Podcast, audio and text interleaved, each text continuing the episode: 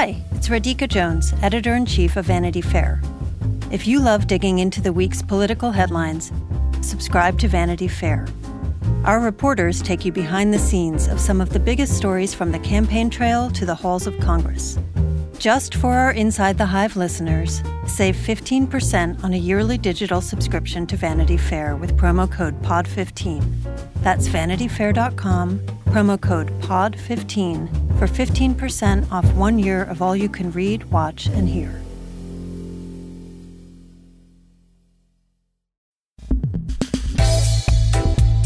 Welcome to Inside the Hive. I'm your host, Nick Bilton. So, I have a very exciting guest today who is, uh, I've worked with for, for a number of years now, but has a new TV show coming out uh, based on a book that he wrote, based on one of the most controversial news, uh, would you call them uh, stations? I guess, uh, what, what, what, what do you call this thing, Gabe? Fox. Uh, well, Fo- Fox News is, a, I guess, a cable news network. Is but what it's more of it. like a. It's more of like a like an opinion thing. I don't know. Let's. It's yeah, it's all one. You know, it's one giant you know propaganda machine that uh, Roger Ailes uh, created and um, is the subject of our series. Okay, so you have been writing about Roger Ailes for a very, very long time. You wrote a book about him. He had uh, private investigators following you around. Uh, and now uh, you have your book has been uh, made into a, a, TV show that's coming out uh, in a few weeks on Showtime, uh, which is a fantastic, amazing show, which I had the opportunity to watch some of it. Let's jump in uh, and talk a little bit about for for the people who are, I'm sure, um, curious about all this stuff, about how you got into the story, and then we'll kind of jump into the show and everything like that. Yeah, of course. Um, so I uh, started covering Fox News and, and Roger Ailes um, around 2010 uh, when I was a uh, writer for New York Magazine uh, at the time. Um, and uh, it was right um, following uh, Obama's 2008 election, and the, the Tea Party backlash was was really taking off. And um, I became fascinated by you know the the spread of um, conspiracy theories and kind of the mainstreaming of conspiracy theories that was you know taking hold uh, of the Republican Party. Um, and I had written a series of cover stories uh, for New York Magazine uh, about cable news, about Rupert Murdoch, and uh, all you know the stories sort of touched on Fox News, but didn't dive so deep into um, the the sort of secret culture that Roger Ailes had built and I um, I talked to my book agent, and I decided, you know, I said, listen, this is a great story here. This thing is a black box. You know, Jon Stewart and comedians and political commentators, everyone has an opinion about Fox News, but there's been, you know, not so much reporting about how it actually worked from the inside. And uh, and so that was the the basis of my book proposal um, that uh, Random House um, made uh, you know the best offer for, and um, I was off and running, and I started reporting in um, early 2011, and uh, the book was published uh, in 2014. Um, and uh, you know, over that th- that time, as you had you know, hinted at the top of the show here, you know, Roger Ailes became you know paranoid and obsessed with trying to stop my book, and it um, became this you know really uh, crazy cat and mouse game where he was you know hiring operatives to follow me and setting up websites to smear me in um, you know not so vaguely anti-Semitic ways. Uh, was trying to paint me as uh, on the payroll of George Soros, and I, I, joked to a Fox executive at the time. I said, you know, well, I live in a fourth floor walk up in Queens, so if George Soros was paying me, I got a pretty shitty deal. when you were reporting this, um, so you know, I've covered uh, a lot of big places that it's hard to get into, and I imagine Fox was one of those where you have kind of the people who work there believe in believe in the system and the place, of and course, the, and the yeah. ideals. Did you? Were you compared to now where you know Roger Ailes is dead and Fox is kind of is the the known pariah, not the kind of unknown one as much as it was back then. Probably is was it hard to get people to talk to you, or was it that they that that people thought, okay, this has gone too far, or this guy's a really bad guy, or it was um, no, it was incredibly difficult, and um, you know I started um, at uh, when I when I started the book, I focused on you know the people that had worked with Ailes much earlier in his career, and I you know I sort of thought of the story as um, rings of concentric circles with you know the people who had known him you know farther in the past on the outer ring and you know moving in towards the center to his you know his inner circle that was you know current then at you know presently at Fox and so I you know I started sort of from the periphery and you know over just months of um, of reporting was able to gain you know the trust of, of sources who led me to better sources and you know basically by the end I had you know everyone um, on the you know the on the inside um, talking to me. And I think partly Ailes's um, um, reaction to my reporting and his paranoia, you know, motivated some sources to be like, well, this guy is, you know, he's losing his mind and, you know, he's definitely hiding something. And so I'm going to, you know, help this reporter. But uh, it's definitely the hardest uh, assignment of my of my career. But ultimately, you know, as you know, as of covering, you know, Twitter and any of these these companies that have like almost like a cult like um, office culture, um, it's once you get on the inside, it's super satisfying to to reveal that because they they pride themselves on being you know completely closed off from the world.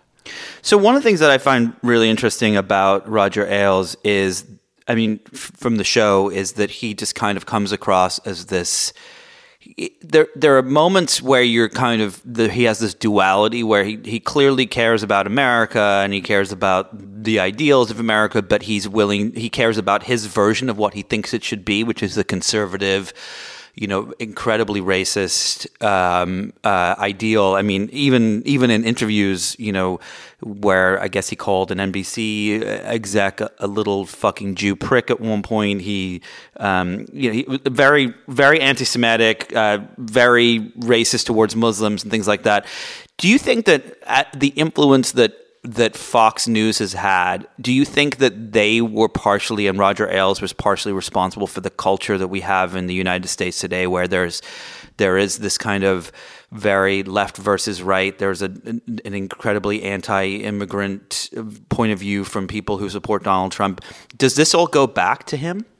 Yeah, uh, it's a great question, and that's something that we spent a lot of time in the writers' room when we were um, writing the show. Um, and you know, one of the the, the main um, ideas that we wanted this show to express is that Roger Ailes created the the the culture. He tilled the ground that allowed uh, a politician like Donald Trump to come along and and win uh, a presidential election. You know all of the the things that we talk about today, you know, Trump's extreme rhetoric, his racism, his misogyny, um, those were staples of Roger Ailes' um, you know political campaigns when he was a political operative in the 70s and 80s, and then you know as a TV uh, executive in the 90s and 2000s. Like that's what Fox News you know broadcast to its audience. So for you know basically 20 years before Donald Trump decided to run for president, you had uh, uh, a news network that you know Republicans watched religiously, you know, mainlining conspiracy theories, racism, and and and this kind of divisive, um, you know, grievance fueled politics. And and so you know Donald Trump is not a character in our show. We don't have an actor playing him. You know, you'll see him in later episodes on the screen but we want you know to sort of show that what is happening inside these offices at Fox News was you know transforming the country so that you know when Trump, Trump came along, you know the Republican Party was ready um, to get behind him. So one of the things that you you see in the show, and you report in your book, and you've reported in a lot of your reporting over the years, is that. Um, I mean, there's these there's these incredibly uncomfortable moments in the show where you see Roger Ailes, who is an incredibly overweight, pretty gross human being um, who is taking these young r- women who want to be on the screen and and I, I don't know if you want to say sexually assaulting them. I don't know how that how you know how it was played out in the in Fox at the time, but there are some that are seem to be willing to do it, and then there are some that are are forced into it and things like that. But you see these moments that uh, in, are incredibly uncomfortable. When you were reporting this stuff back in 2011, did you know back then that he was doing these things? And and was it always just kind of brushed under the rug by Rupert Murdoch and, and the folks at, at um, uh, the, that are running the company? Yeah. So, um, you know, when I was reporting my book, um, I had um, uh, gotten three women to go on the record to describe um, uh, sexually uh, abusive behavior uh, that Ailes had done, but earlier in his career in the 70s and 80s. And I had heard. Oh wow, it goes you know, back that far. Yeah. Oh yeah, it goes all the way back to the 60s even. Um, at his whole life, he has just been a predator. Um, you know, as, as usually the case is with with with guys like Harvey Weinstein and and, and others, and Bill Cosby. Um, but you know, so I had I, I was these women were very brave, and they you know put their names to the interviews, and I put them in my book, and you know, but I had heard stories about the women at Fox, but you know, understandably, they were terrified um, to talk. Um, because of you know the PR uh, apparatus and the, the, the attack machine that Ailes um, had set up, and so I wasn't able to get any you know current Fox women um, to divulge the extent of his abuse. And I remember when my book was published, and the New York Times, you know, did a news write up of what was in the book, and they included the allegations of, you know, that Ailes had, you know, sexually harassed women um, earlier in his career. I kept waiting for the floodgates to open because I knew that there there were other women out there, um, and it took, you know, Gretchen Carlson's lawsuit in uh, two years later in the summer of uh, 2016 to really open up the the you know that floodgate. Um, so it's it, you know when I was reporting the book, you know we should also remember there was no you know a Me Too movement. No, I mean, there was nothing Bill, yet. Bill Cosby was already starting to be exposed a little bit, but um, there was no context or sort of cultural um, forum to discuss these these incredibly um, painful uh, and traumatic events, and so.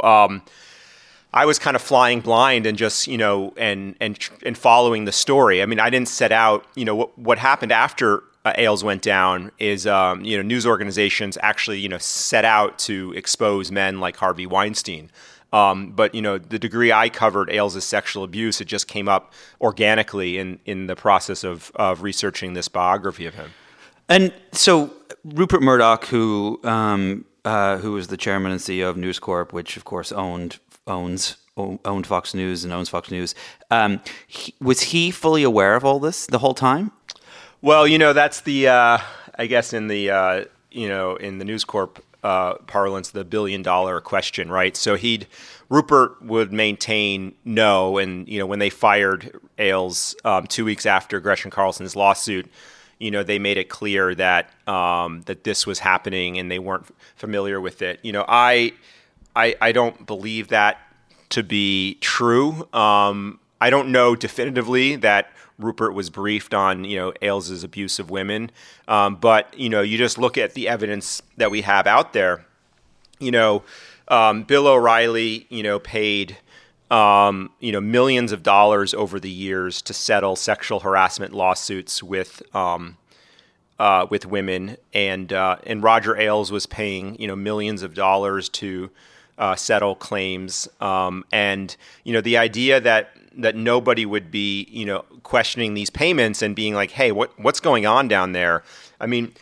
I guess partly what inoculated Ailes from you know being totally exposed is just the, how profitable Fox News became.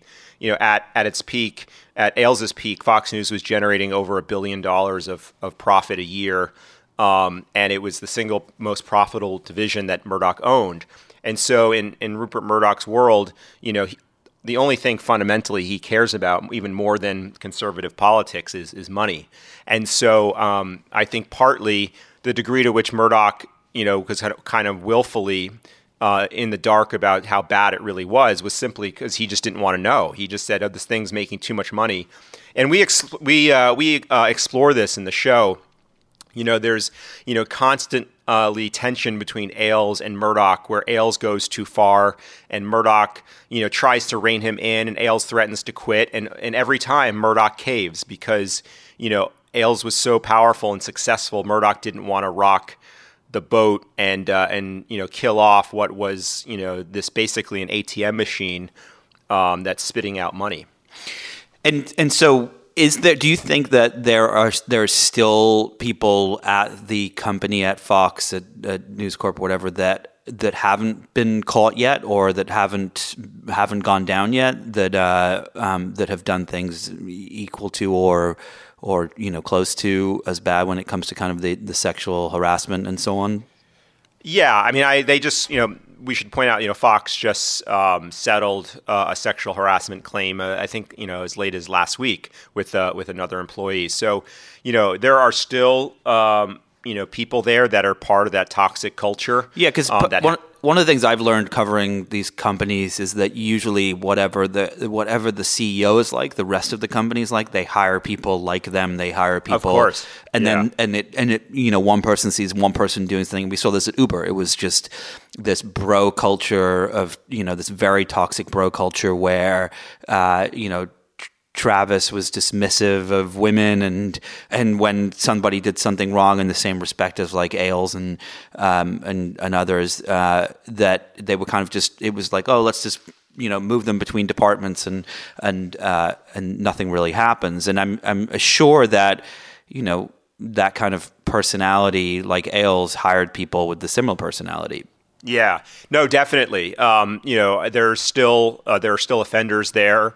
Um, and you know, one thing we should point out is that when uh, when Ailes was fired, um, Murdoch hired a um, white shoe law firm, um, Paul Weiss, to do an investigation. And you know, pointedly, they did not do sort of a full investigation of the whole culture of Fox News. I mean, there was some talk and we dramatize this in, in the series of you know you know pulling the band-aid off really you know sweeping uh, cleaning out this sort of toxic wound at the heart of the company, firing lots of people. And Murdoch was like, no, like they basically thought, let's get rid of Ailes. You know, that's a you know that will you know sort of do the PR damage control, and then let's just keep going because the money is so good. So um, you know, the, unfortunately, I you know I still get you know occasionally contacted by women at Fox who are just you know um, distraught and upset that you know the culture fundamentally hasn't really changed. Um, I mean, I, I don't think it's as bad as it was. It, you know, it can't be, but it's not like they've done a full reckoning of uh, of all the offenders, and so um, that is. Um, I think that's just a consequence of, of again, like you said, the, the culture set from the top. And in Murdoch's case, it becomes like you know, the DNA of the of the of, yeah, of and he just cares that it's you know if Fox News wasn't profitable, like then they would have more reason to to maybe shake things up. But why mess with something if that is working? So one of the things that I found, uh, my wife and I were watching the show, and, and we we were both a little kind of taken back by. it. And I remember this when it happened, but it's still it's still shocking to me. Is how Roger Ailes was involved in. He was, you know, he's running this news network uh, that has a very clear, clear conservative bent. I mean, there's these great moments in the show where, you know, the booker's like, "Hey, we should get this person on." And he's and Ailes is like, "He's a Democrat in in Republican clothing. No way. Like, he, there's no Democrats on. They're playing these like little games where, you know, when Sean Hannity's interviewing someone who's a Democrat, they don't put makeup on the Democrats, so it looks like they're sweating. It's like all these these these very kind of fucked up things that they do. And but the most Yeah. fucked up to me was when you see Roger Ailes literally writing speeches after 9/11 uh, Yeah. for George Bush, and then he, he later, you know, helping Donald Trump with his election campaign and things like that. And my wife said to me, like, "How is this not illegal?" Which is a great question. Yeah. Um, but but how is it that no one, that people didn't push back on this? That there was no that Democrats that that no one stood up to this and said, "Hey, this is this is fucked up. You're running a news organization that millions and millions of people are seeing, and you're writing the speeches for the stuff that you're covering. Like there has to be a line here." Yeah, no, I, I agree, and that's definitely one of the reasons we we put all of that uh, material into the series is to you know to show dramatically. You know, Russell Crowe, who plays Roger Ailes, does kind of a masterful job of you know when you see this happening on the screen. You know, I had the same reaction. I was like, this is so fucked up. Um, you know, and it's not like this was totally a secret. You know, Bob Woodward revealed in um, in his uh, one of his uh, Bush books, Bush at after War. ni- Bush at war after 9 11 that Ailes had written private memos to George W. Bush about strategy.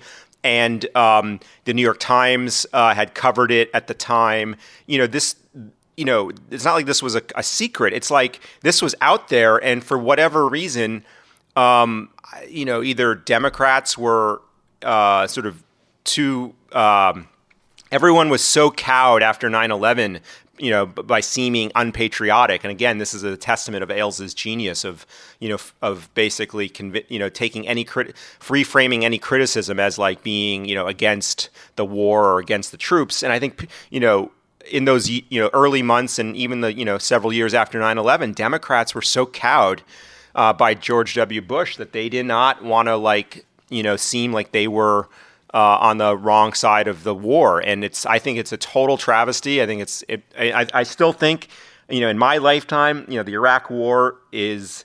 Um, is you know probably the most fucked up thing that has happened um, in the world. I think it um, we're still paying for the cost the costs of it. You know, the financial crisis, I would say, is still you know a, a direct result of of the Iraq uh, war because you know George W. Bush, you know, to kind of distract America, we you know we lived on this culture of easy credit, and then the housing bubble exploded, and you know even Donald Trump's election in some ways, you know, this sort of populist idea of like building a wall and focusing on uh, America at home was a um, was still a reaction to the failed invasion of, of Iraq in 2003. So um, we really wanted the whole second episode of the series focuses on the events uh, on and, and after 9 11 to show how Roger Ailes was using Fox News to become the PR mouthpiece of the Bush White House. You're listening to Inside the Hive with Nick Bilton.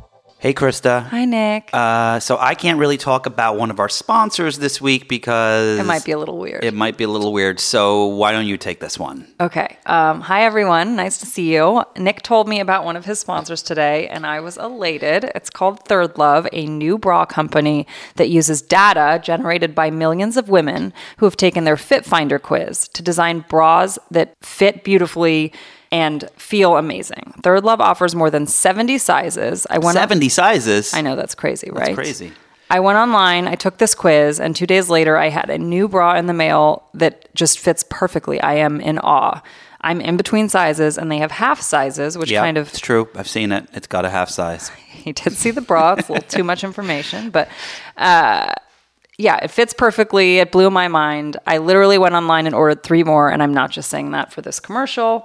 They're minimalist, beautiful, and I genuinely recommend you get one. Tell them about the guarantee thing. Oh, it's really cool. You can get your bra, you can wear it for 60 days, wash it, put it to the test, and if you don't love it, you can still return it washed, and Third Love will wash it and donate it to a woman in need, which, which I think is pretty is cool. Pretty cool. Third Love knows there's a perfect bra for everybody. So right now they're offering Krista and Nick's whoa, listeners. Whoa, whoa, Nick's listeners. Krista and Nick's listeners, let's be honest. Okay, keep going, keep going. 15% off your first order. So go to thirdlove.com slash hive now to find your perfect fitting bra and get 15% Wait, your, what was that website? That's thirdlove.com slash hive for 15% off today. Thirdlove.com slash hive for 15% off today. I am going to get some new bras right now. Well, I think you should get them from me. It might be. Okay, yeah. that would be awkward. Three, two, one.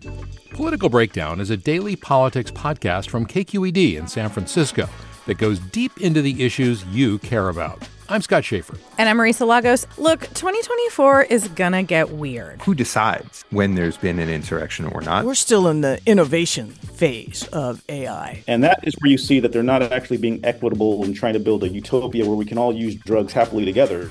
but whatever happens this election year, the KQED politics team is in this with you. Political Breakdown. Find it wherever you listen to podcasts when you were working on the show, um, are there? I mean, you know, with all these shows, there are moments that are dramatized and, of course, and fictionalized. Yeah. Uh, uh, are there are there moments that that are not that that are like the most shocking to you? What what are those? Um, yeah, that's a great question. You know, in, in the writers' room when we were um, when we were um, outlining the show, you know, we had conversations about, of course, as you say, like when you're dramatizing um, uh, nonfiction, you have to compress things for time. And you know, every time we did, sort of, we deviated from the you know the literal historical record. You know, we would at least talk about, we would have a conscious conversation about the reasons why we were doing it. Um, and uh, I mean, you know, one thing that's you know shocking to me is. Um, there's a uh, there's a scene at the uh, I won't sort of give it all away, but there's a scene in the second episode where because Ailes became so paranoid um, that uh, you know that people would find out that he was scripting the White House's talking points. he would go to a phone booth in Times Square and call Dick Cheney's office. Um, because you know it's an untraceable number, and like just the, the sort of the, the, the absurdity of that, and this kind of um, it's both sort of comical but also terrifying that there is this kind of like underworld of like right wing politicians who are having these secret conversations that are shaping Yeah. world events. That to me was that's something I didn't I didn't put in my book because I didn't have it fully reported at that time, but that came up as we were working on the show, and so I was like, we have to put that in, um, just because it's an incredibly uh, vivid scene of this kind of you know overweight Roger Ailes waddling through Times Square and then like squeezing into a phone booth to, booth to call Dick Cheney. So when I look at the when I look at Roger Ailes and I look at the people at Fox, um, they're they are not Donald Trump people, right? Uh, they are they don't come across as the kind of people that would you know they have very conservative ideals and and why is it that Ailes towards the end before he is ousted um, decides that or right around the time he's ousted um, uh, fired it was fired or quit Well, I mean, I think the technical, the legal uh, thing was a resignation because he wanted to get his. Uh, they did a severance deal where he got his forty million dollar payout, but it was clear. I mean, they shut off his um, his security. He couldn't get into the building. They locked him out. I mean, he was fired. You know, in any kind of conversational sense.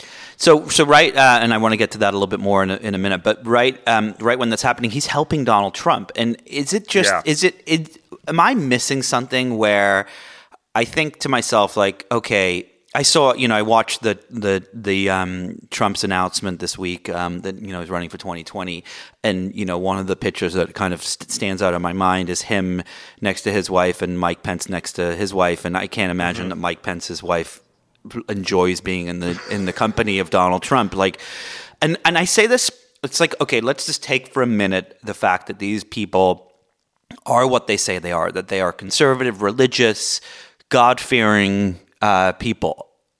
You, how is it that you can you can be in the presence of Donald Trump and and and help him get to the point that he's getting to when you know that he is none of those things? And I and the, and that- that question kind of goes to Roger Ailes and the people at Fox. Is it just that they are like some of them are hate immigrants or you know are so obsessed with conservatism that they're willing to do to, to get on any horse that wants to go there Yeah, so I mean, in Ailes' case, you know, his attraction to Trump was, you know, ratings that you know Trump was so um, so good at television and um, you know was talking the language of of Fox News talking heads, and so you know Ailes was basically Trump proved the theory that, as Ailes said um, shortly after helping Richard Nixon get elected back in 68, you know, Ailes gave an interview where he said, and this is like incredibly, you know, chilling how prescient he was, but he said, um, television will one day replace the political party uh, as the mass organizer of America. And that's, you know, 50 years later, that's like undeniably true, right? You know, Donald Trump, who was not, you know, at one point he was a Democrat, then he became a Republican, but what he, he was an independent entire- in there too for a little bit yeah, you know what he was throughout all of that was as a was a TV star, and so um, I think for Ailes the attraction was uh, was was television. In the case of Pence and all the other you know Republicans like Mitch McConnell, you know we've talked about this on other on other podcasts. You know they're just so craven um, and is sort of power uh, power mad that um, you know they got their tax cuts right, and you know they're getting you know on a sort of a policy level um, basically everything they've they've wanted. Um, and so they're just willing to, you know, lay do- down for do- for yeah. Trump, even though they hate him. You know, privately they all just you know think he's insane. But that to me is also part of what's so um, so disheartening about this the culture we live in was that you know it's this ends justify the the means um, mentality where they're willing to work with a, a a lunatic like Donald Trump just so they can get lower tax rates. So right now we're about to enter 2020, and um, you've you've seen that there's this still the same thing that was going on that's going that was going on in the show during 9/11. It's like CNN versus Fox News versus MSNBC, and and one thing that happens after Ailes leaves is that the, the ratings are still there. I mean, there's a moment, you know, during the the kind of potential impeachment hearings that may come up, you know, where and during the Russian investigation with Mueller, where MSNBC starts to pull ahead, but but it's you know, it's still Fox News is still incredibly successful. It's still the number one news network a lot of the times. Do you think this this is a two part question? One is um, is Fox here to stay forever? And and the second part is when it comes to the uh, the new the, the coming up the coming election, is it going to back uh, Donald Trump no matter what? Yeah. So. Um, you know, so the first part, I think, as long as cable news is, you know, a viable uh, medium, both you know economically and uh, and editorially, I think like Fox News is here to stay. Um, you know, the machine that Ailes built um, is so so well oiled at this point. You know, and I actually I was wrong. You know, when I when when he was fired, I you know talked about I told people that I thought, you know, it might be like North Korea after like the, you know, the Kim Jong Un regime collapses, like just a complete power vacuum and chaos. And and actually, the opposite was true. Is that you know by the time Ailes was ousted, you know he had so well tr- sort of trained everyone that the place was just you know running on autopilot. And um, and so that's what's happened during the Donald Trump era is that you know the audience loves Donald Trump, and if you produce a show on Fox News and you say nice stuff about Donald Trump, like you're going to get the eyeballs. It's not. Um, it's unfortunately, or I guess fortunately for them, not that that difficult. Um, but you know, the degree to which will Fox change, you know, I think it's at this point kind of an actuarial game. I mean, the the the, the two to four million people that watch Fox News on a regular basis are such diehard Donald Trump um, supporters. In fact, on my way over here this morning, I had when I was having coffee, I just had Fox and Friends on. I occasionally watch it just to like you know educate myself. And um, they were interviewing. I'm so sorry a, that you have to do that they were interviewing a, uh, a woman at a Florida diner uh, who had attended Trump's rally last night in Orlando. And she, uh, the the interviewer said, "So, you know, what do you like about Donald Trump?" And she said, "Well, you know, God, um, God chose Donald Trump to be the president, and I'm going to be with him forever." I mean, when you when you have people like that, oh, so it just, was so God didn't choose Obama to be president, only Donald Trump. I get I it now. So. Thank yeah. you for explaining yeah. that. So ex- when you're dealing with people like that, I mean, it's almost like there's just no they're zombies. They're just going to watch until they die. And if I guess zombies never die, so maybe Fox News never will but, will die. But, okay, so watch- but when so Fox when Fox sold um, you know the the uh, most of its media empire to Disney, uh, yeah. the the the the who the the whole system was kind of broken up, and the sons were put in charge of things. Who runs Fox now, and how how does it work? Like, is is Murdoch still involved? Are the sons still mm-hmm. involved? Mm-hmm. Like, what's how is it so, set up now? Yeah, so officially, Lachlan Murdoch um, runs. You know, he's the CEO of the parent, this much smaller parent company of Fox News, uh, Fox Corp that has uh, the broadcast network, some sports programming, and uh, it's a you know much smaller media company. Uh, Fox News is you know is clearly the biggest asset they own. Um, you know, so Lachlan and I've written about this. His politics are you know kind of libertarian, conservative. Um, you know, he's Australian. Australians are you know probably the closest to America in, in terms of being a center right, sort of a conservative culture. Um, you know, more of a frontier like Wild West culture. Um, so you know, Lachlan's ideologically is you know much more in line with Fox News than his younger brother James, who you know um, has let everyone know. And there was that you know. Um, New York Times Magazine cover story a few months back that was, you know, clearly all the the Murdoch siblings cooperated, and there was, you know, anecdote after anecdote in that in that piece about how James was horrified by Fox. Um, so, you know, the fact that James has basically been ousted from the Murdoch empire, he's now off, you know, investing his own money, you know, means that I don't think Fox News is going to change ideologically anytime soon, if at all. So, um, do the brothers, do the brothers, get, are they friends, the brothers? Do they get along? Are they, you know? Uh, no, you know, I think they're, um, you know, they, they see each other at family events, but no, it's, um, it's a you know very strained relationship. I mean, it's and uh, you know Lachlan uh, was you know always the favorite son of Rupert. Um, loved newspapers like like his father. James was the you know the one who um, you know, wanted to be CEO the most, but never could get the respect of of his father. So you know that breeds a lot of resentment between between the brothers. Um, and so um, you know there was this one one moment in uh, in the Times piece. I think the best anecdote that I um, that I uh,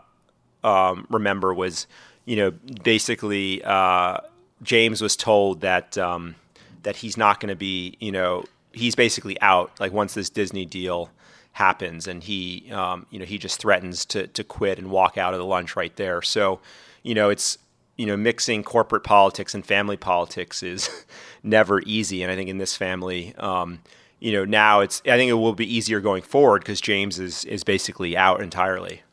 So I have a theory that um, when it comes to media, it's a lot like um, uh, you know electricity or anything like that. There's a there's a, a, finite amount of attention. There's a finite amount of power, and mm-hmm. it is often redistributed um, equally. So you know. Uh, for example, Fox News reaches 94 million U.S. households, um, and uh, and those the same households that get CNN and other things like that. And they, you, you know, the people that tune into these shows um, or pick up these newspapers or what, read these blogs and so on, they spend a certain amount of time consuming this content, and uh, and it's it doesn't necessarily grow that much, maybe a little bit here and there, depending on what's going on in the news cycle. And so, one thing that I think happened in just just my theory and the reporting I've done is, you know, in in the Obama era, one of the things Obama did was he was trying to reach a lot of young people during the healthcare um, debates that were going on, and so he started to go on and started to talk to a lot of blogs and smaller. Uh, smaller outlets. He did, you know, even between two ferns with uh, Zach Galifianakis. Or, like, or he talked to. I remember he did this radio interview with a DJ who's known as the pimp with the limp. we should have the pimp with the limp on this show. Uh, yeah, yeah. Um, or maybe I should just become the pimp with the limp. Um, anyway, so what it did, what what that did, and that and in that changing cycle was it kind of redistributed the power that these news outlets had. So BuzzFeed started to um, uh, started to get more influence. You start to see kind of influence change, and it also happened on the conservative side, where you had you know people that were starting these new conservative outlets like Ben Shapiro and you know, all these different things. So the question I have is as we kind of look forward to this next news cycle that's coming around around 2020 and um, is Fox going to be as influential, or is it going to find itself in the same situation that the more liberal news outlets um, and the more left-leaning ones uh, were up against in 2016, where there was kind of this this like diaspora of uh, of, of different outlets that people were tuning into with different viewpoints that were kind of all affecting each other differently. Yeah, um, I think the my sense is that um, you know if you look back to 2016, there was a time early in the Republican primary where um, Fox was actually.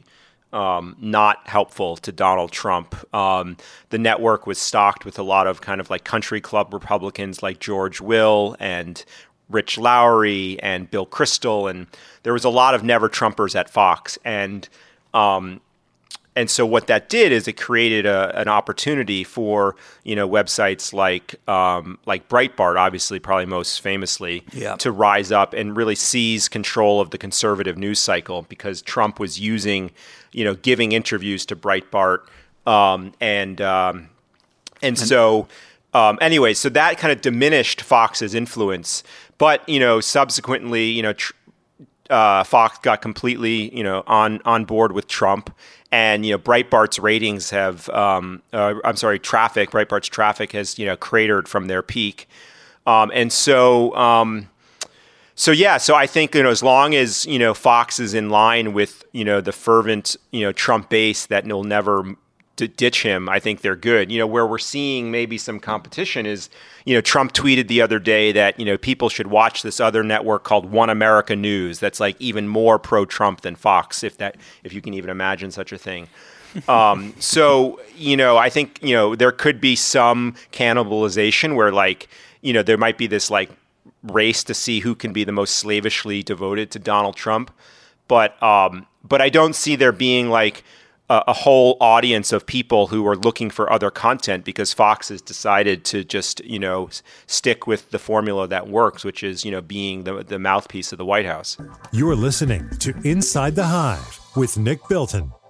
There's a lot of things that technology has done that could be perceived as bad for society, but I think one of the best things that has come as a result of technology is the fact that people who need help can get help wherever they are.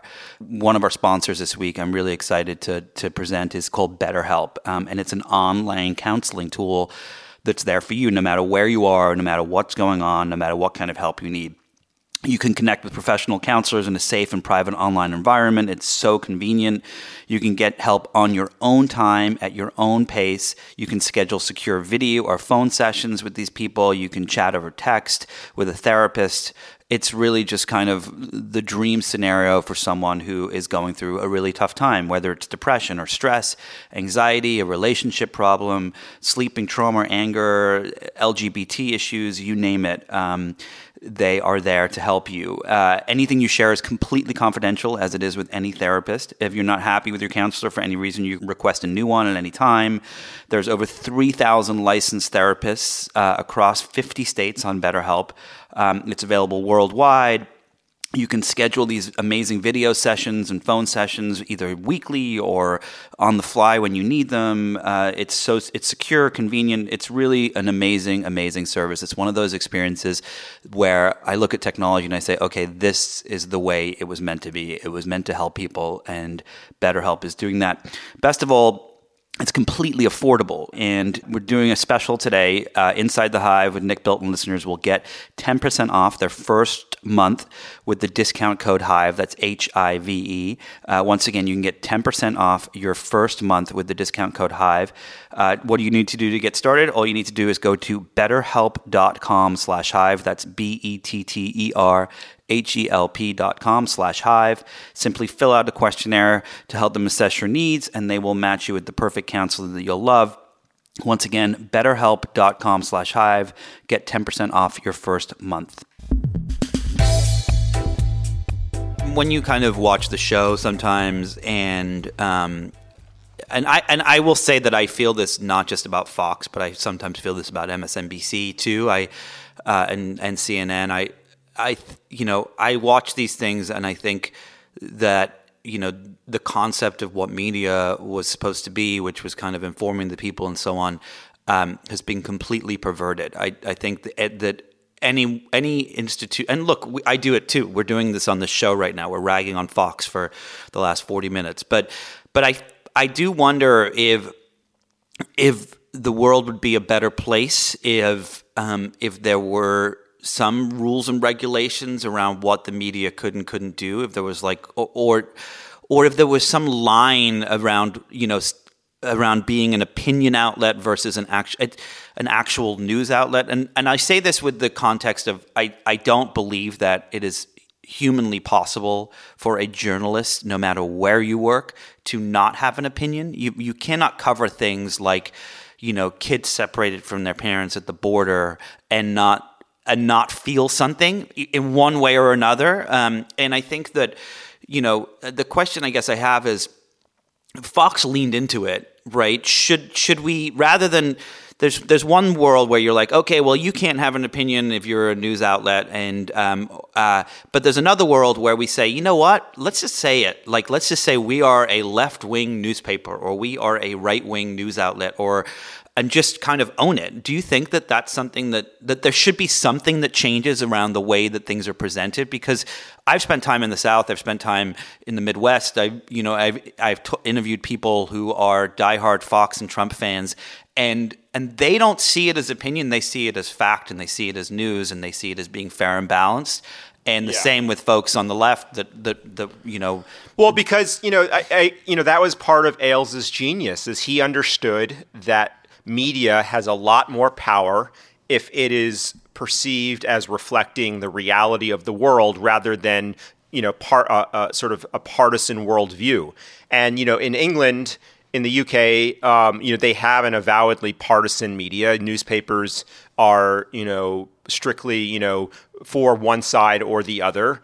Um, and it, it, there's just you know a much stronger partisan um, ownership of you know newspapers um, like the Daily Mail will say we're you know right wing you know pro Brexit and um, and the Guardian will say we're you know liberal um, for you know against Brexit. So like you in the UK, there's much more transparency. Here, you know, I think Americans like to feel like, well, I'm not, I'm not partisan. I'm just, you know, I'm just right. And so whether it's you know Fox, um, you know, uh, the whole fair and balanced slogan was Ailes' genius as saying like we're giving to you the, the the real story. We're giving you both sides even when in reality he was scripting the news so that the conservative view always won um, won the debate. So I yeah I agree. I mean I think you know um, I'm I'm pretty transparent in my own reporting. I mean I don't hide how I feel about the subjects I cover. I think you can have a par- I think you can have a worldview and still have you know standards of fairness and um, and and uh, and integrity um, while not hiding, you know, the fact of how you feel about things. I mean, I think in some ways, it's like um, it's like a lawyer, right? Like lawyers have you know opinions about all sorts of issues, but when they take on a case, you know, because they're a member of a bar association, like their duty is to to follow you know the the sta- the rigors of their profession and they and they have to act honorably and i think that can be the same with journalists while at the same time like I would never, I've never subscribed to the on the one hand, on the other hand kind of coverage. I mean, like it's bullshit. Like you know, you're not you're not informing anyone if you're just saying like, well, here's two things, and I don't really know what to think about it. Like you should do enough reporting so by the t- for me at least, by the time I write something,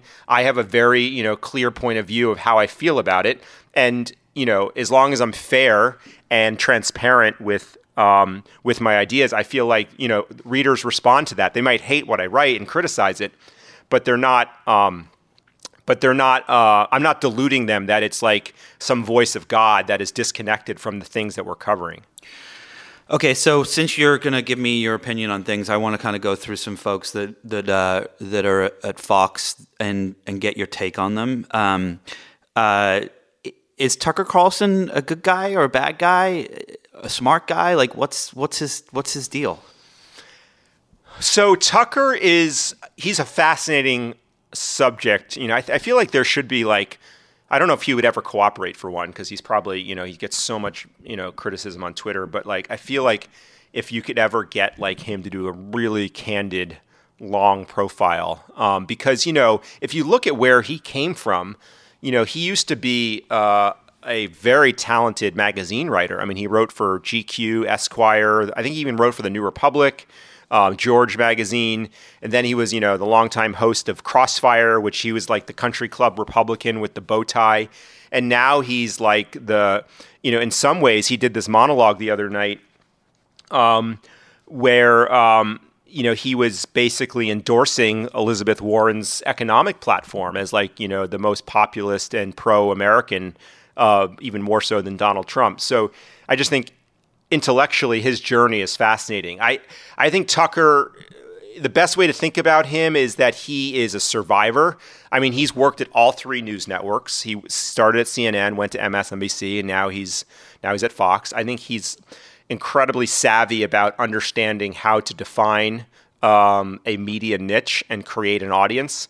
Um, and you know, at Fox, he's created the audience as kind of the most um, the, the, the most pro um, populist um, kind of working class cr- critic of of the Republican Party and well, obviously Democrats too. But he's now like you know this this this populist avatar of the you know the the lost white working man and um, so that's how I think about him. I mean, I don't know. I mean, it, if you're asking me, does he truly believe these things or not? I don't know what's in his heart, but I just know that he is savvy enough to reinvent himself so that he has, you know, he gets ratings. And you know, there, if you sort of, if in cable news, if you're not, you know, if you're not. Uh, reaching your audience, you know, they get those ratings, you know, minute to minute. They know when the audience tunes out, you're dead. So hmm. that's how I think about him is almost the cynical um, um, student of of media who understands what he needed to do to survive. All right, Laura Ingraham. True believer for sure. like Um, true conservative believer, like tr- true conservative, um, um, you know, right wing, uh, social. I mean, uh, social conservative. Um, and you know, she's the most. She's dabbled sort of the most in white nationalism of the um, of the Fox News primetime host, and there's been boycotts of her show um, from advertisers. Um, I mean, she's she's hardcore, um, you know, and I don't. It's not an act. I think she, you know, she genuinely, from the few conversations I've had with her, um, uh, you know, at, at events and stuff, she's a true believer. So the one person that I can't understand is Chris Wallace. So Chris, I think he just comes across as like a straight up, really impressive reporter who asks really smart questions. He's, you know, I've seen him interview. We've all watched him interview people and uh, on conservatives and ask the kind of questions that you would imagine someone who was fair and balanced would ask. So the question I have about him is: Is he kind of just like the real reporter there? And if so, why would he be at Fox and not kind of go to like an ABC or an NBC or something like that where he used to work um, to not be seen as being part of a uh, an institution that is bent on you know getting its viewpoint across, uh, its conservative viewpoint across. Yeah, so you know, like now I'm just thinking, putting my like my screenwriter hat on a little bit, and thinking about you know Chris Wallace as like a as a dramatic character.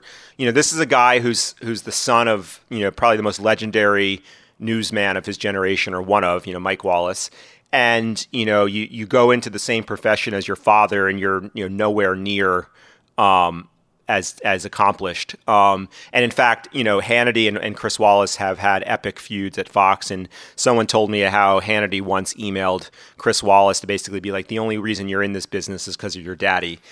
Um, so, anyways, I my read on Chris Wallace is that he has. Um, a, a, you know giant chip on his shoulder. He's you know filled with his own resentments, and you know at Fox, he can be the big fish, right? He's the like, you know, the capital J journalist at Fox, where he's, um, you know, he's considered the serious man. Where if he went to CBS or NBC or ABC, you know, he would just be, you know, any one of the other veteran correspondents. And so, uh, you know, I think at Fox, it gives him a platform and a visibility because he's not, um, you know, cut from the same right wing mold as the other hosts. Um, that I think keeps him there. Not to mention the fact that Roger Ailes, you know, was famous for paying the, the you know the, the journalists at Fox that he needed, you know, because you need enough window dressing to to make the fair and balanced argument.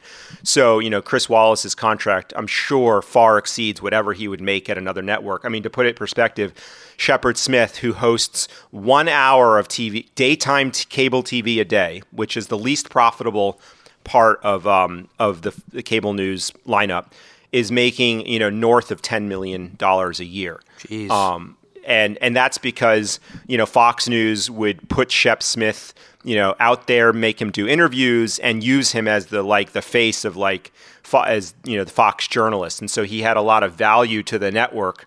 Um, as a marketing or a PR tool, rather than um, rather than the actual contributions he was making to the lineup.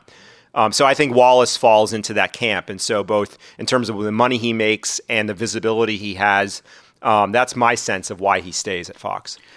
All right, so we uh, we we have a little bit of time left before we have to run. So I, I want to ask just a few more questions, and we'll let you go. Um, last person I'm going to ask about before we get back to Roger Ailes is Rupert Murdoch. Do you think that Rupert and you know I know I've met him before. I know know people that have spent quite a bit of time with him and have talked about him extensively. And they say he's not a bad guy, and that you know he just has these kind of viewpoints and whatnot. I find that hard to believe, honestly. Like, do you think that he has any?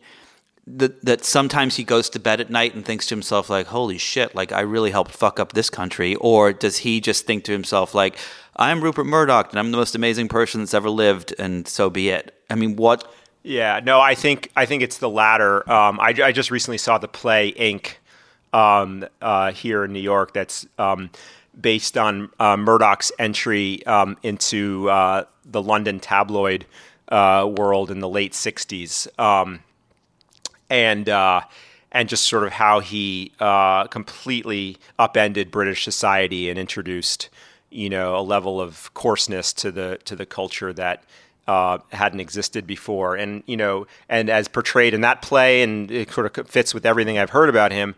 I mean, he is very just a, a real cold, cold fish. I mean, he he cares about money, power, access.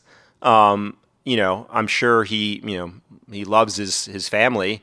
Uh, but even that, I mean, he's always you know put his company ahead of his family in the way he pitted his two sons uh, against each other to to fight for the throne. So I I don't think there is any dark night of the soul um, uh, with Rupert Murdoch, and uh, I you know I think the fact you just look at his relationship with Trump. I mean, during the campaign, it's been widely reported he he called Trump a buffoon and a moron and all of that and now you know he sucks up to Trump and relishes his like you know regular phone calls with Trump, um, and and uh, the New York Post and Fox continue to support him. So Murdoch, uh, that kind of the he's basically a soulless person, um, and that has given us uh, helped give us the world that Donald Trump is president. Is he arguably one of the had the most influence in in society globally? given his reach in all. I mean, he was also, you know, he started the tabloid wars in. Uh, in New York during the Son of Sam, like he, you know, yeah, the took, Post, pushed, yeah, pushed no, journalism. Think, has he had the most impact? You think out of anyone? Yeah, I think without question. You know, he, um, you know, his career traced the the arc of the sort of the, the, the rise of mass media uh, between newspapers and television, um, and he was the you know the dominant force in both of those spheres. Um, you know now, and you've written extensively about this. You know, of course, you know for our for this generation, it will be people like you know uh, uh, Jack Dorsey and Mark Zuckerberg and um, and the social media um, the social media titans will be seen as like the Rupert Murdochs of their day. But in terms of like, you know, the late 20th century and early 21st century, without question, I think Rupert Murdoch single-handedly, you know, played the biggest role around the world in um, in shaping our politics. Okay, so now let's get to the end of Roger Ailes. Dun dun dun. so Roger, uh, he, uh, you know, people come out. He gets uh, actually the sexual harassment that he has done over the years actually finally brings him down. He doesn't seem like the kind of person who goes down lightly. Um, mm-hmm. Tell us a little bit about how you portrayed in the show and how it really went down, and um, and what how he reacted to it in, in you know yeah. behind the scenes. Well, so um, so our show opens the the first episode opens with him lying dead um, in the, the floor of his bathroom. Um, he had slipped in. This is you know this is based on on true events. He slipped and fell in the bathroom, and um, you know hit his head and and, and died. Um, and so we, you know we start on his death, and you know we then drop back to the beginning of the launch of Fox News. But you know as the series progresses, and it, it's the final episode is his fight for survival. And as I've reported extensively in you know in New York Magazine. Um, he waged a campaign to just try to discredit all of his accusers um, and uh, was trying to make appeals to Murdoch that Fox would implode without him. And Ailes was leaking things like, um, you know, 50 Fox um, anchors are going to walk out the door with him um, to try to put pressure on Murdoch, you know, not to fire him.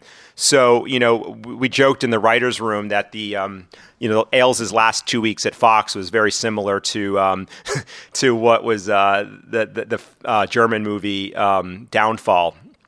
Uh, that was, you know, I think won the Academy Award for you know showing Hitler's final final days in the bunker and being kind of, you know, raging and fighting against the the um, you know the door the, the doors were closing on him and he was you know fighting and denying reality and and uh, and so that really was Ailes's mo as well, is that he did not want to go down quietly, and in fact, even after he went down, he was plotting his revenge. I mean, he was gonna team up with Trump if Trump lost the election and launch his own um, news network. And I had recently heard. Um, that uh, actually, you know, right around the time that Ailes died, he had had a, uh, a secret meeting set up with Peter Thiel, um, and Thiel was um, interested in possibly bankrolling another right wing cable news network that Ailes was going to possibly uh, start. And so, even up to his death, he was, you know, trying to um, get the, the band back together and, and have another act. So, so um, do you think that when he is, he, I, I always love to try to imagine what goes through these vile people's heads at the end. Um, and uh, and I th- my theory on Trump is that you know all that Trump ever has cared about is, has been attention.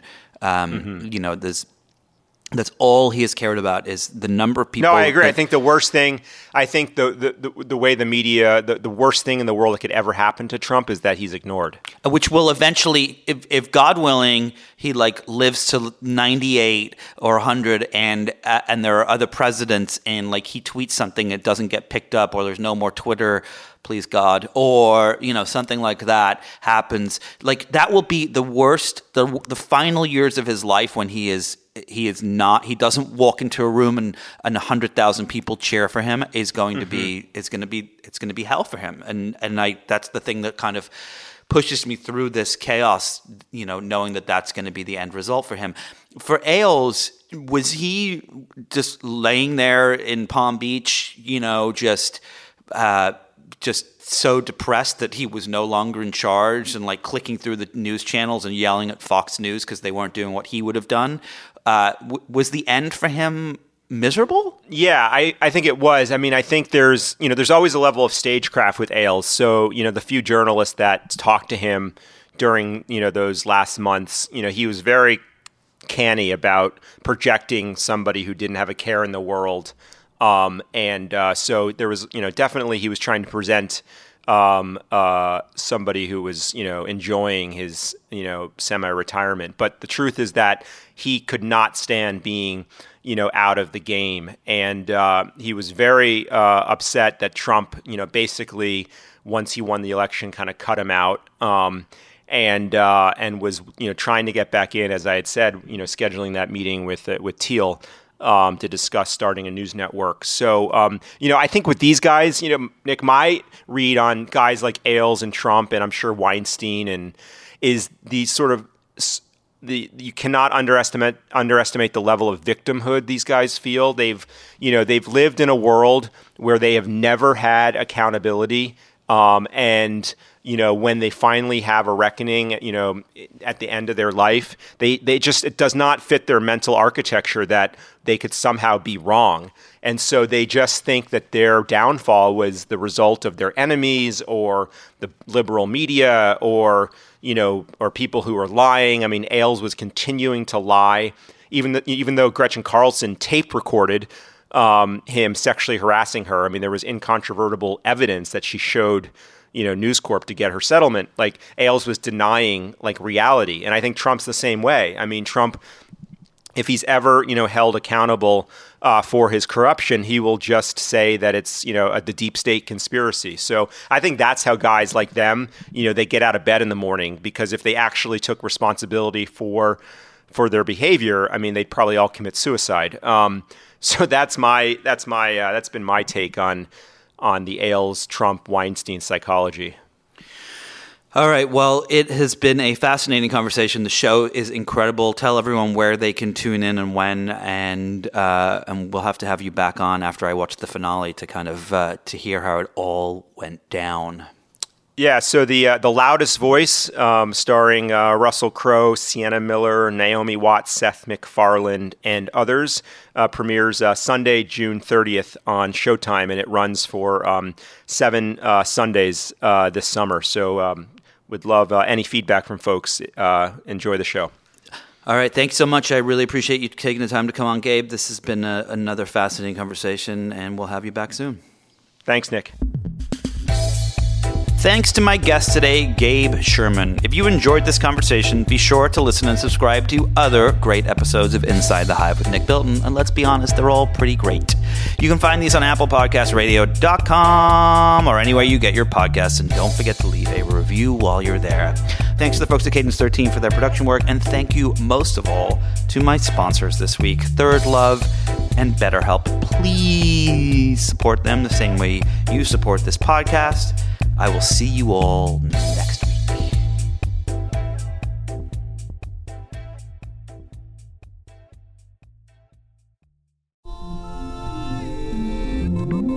I'm David Remnick, host of the New Yorker Radio Hour. There's nothing like finding a story you can really sink into that lets you tune out the noise and focus on what matters. In print or here on the podcast, The New Yorker brings you thoughtfulness and depth and even humor that you can't find anywhere else. So please join me every week for The New Yorker Radio Hour, wherever you listen to podcasts.